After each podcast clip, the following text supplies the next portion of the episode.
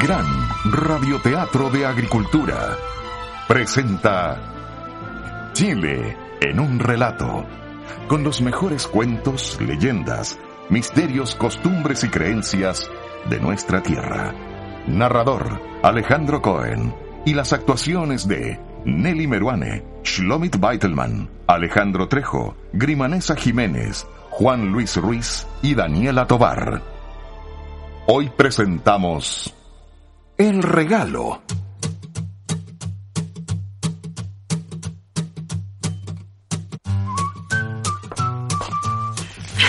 Ay, mira qué bandeja más bonita nos regaló Sergio. Sí, ¿ah? y bien barata. ¿no? Ay, Ángel.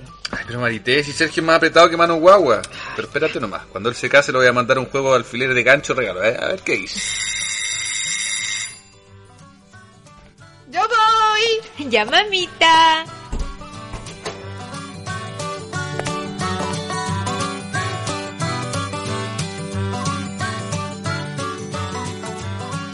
Como pueden apreciar, Marité y Ángel son dos enamorados que están a punto de contraer el sagrado vínculo. Ella es una joven entusiasta, llena de vitalidad, que disfruta enormemente todos los preparativos de la boda. Él, como buen príncipe consorte, la adora, la consiente y está seguro que junto a ella tendrá una vida plena y feliz.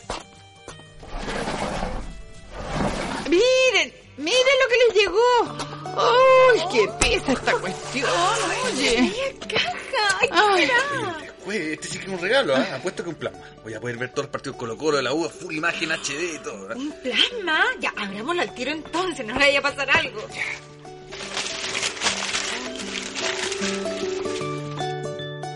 No hay nada que emocione más por igual a adultos y niños que abrir un regalo. Díganme que no.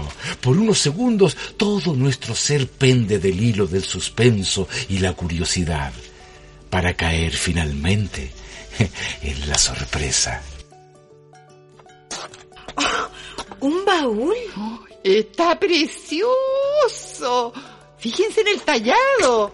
Son unas sirenas. De seguro que te lo mandó la Carmen. ¿Qué, qué Carmen? Mi tía abuela, la Ancud, en Chiloé. Veamos. Uy, uy, qué olor. Uy, qué, pero, pero qué asco. Oye, sí. Debe ser la humedad, yo creo, ¿ah? Puede ser el encierro. Ay, aquí está la tarjeta. Claro, es de la tía Carmen. Mira, escucha. Para que aquí guarden sus alegrías y sus penas hasta que la muerte los separe. Ay, qué Ay, lindo. preciosa qué esta Carmen, me cayó bien. amorosa. ¿eh? Lindo y romántico. Sin embargo, un ligero y desconcertante escalofrío hizo estremecer a Hilda, la madre de Marité, al escuchar aquella frase. Ay, ¿Le pasa algo, suegra? eh, no, no, no, no. Debe ser este olor tan desagradable. Creo que me mareé un poco. ¿Por qué no me ayudas, mijito, a llevar el baúl al patio para que se ventile ya? Sí, por supuesto, suegrita. Yo ayudo a Ángel, mamita. Siéntese un ratito. Usted que está pálida. ¿Le hago un tecito? Eh, No, no, no, no, no, mijita, no, no, no, no se preocupe.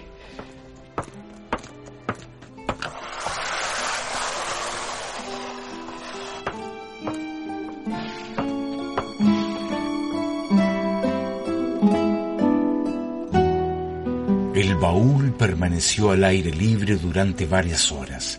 Por la noche, cuando Marité lo entró, solo se percibía el agradable olor de la madera de mañío del cual estaba hecho. La joven se dedicó a inspeccionarlo con mayor detalle, a palpar sus bordes, a imaginar lo que pondría dentro de aquello. De pronto, se percató que el baúl tenía doble fondo. ¡Uy, pero qué entretenido está esto, mamá! Voy a poder guardar aquí todos mis secretos. Sin embargo, después de mucho rato intentando levantar el primer fondo de la enorme caja, las mujeres desistieron. Marité decidió que después se le pediría ayuda a Ángel. Pensó entonces cuál sería el mejor lugar para dejarlo. La elección no fue difícil. A los pies de la cama. Era mejor que en el comedor, donde estaban los otros regalos. Y además se veía tan bonito ahí, dándole a la habitación un aire, un aire campestre. Ay, listo. ¿Qué tal se ve? Precioso. Oh.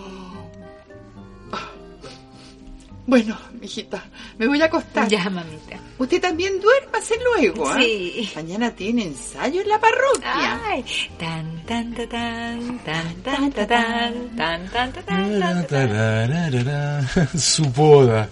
Todo el mundo de Marité giraba en torno a su boda. Indudablemente ella era muy, pero muy feliz. Y se durmió soñando con esa felicidad. A la mañana siguiente... Mijita, levántate, que ya es tarde.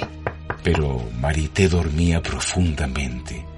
Ni los golpes en la puerta, ni los gritos de su madre, ni los rayos del sol pegando fuertemente sobre sus párpados lograron despertarla. Marité, hijita. Marité. Uf, ese olor de nuevo. Al entrar, Hilda se fijó que la tapa del baúl estaba abierta. La cerró de golpe. Hilda se acercó a la cama de Marité e inclinándose sobre la muchacha, la remeció con suavidad. Mm, ¿Qué pasa?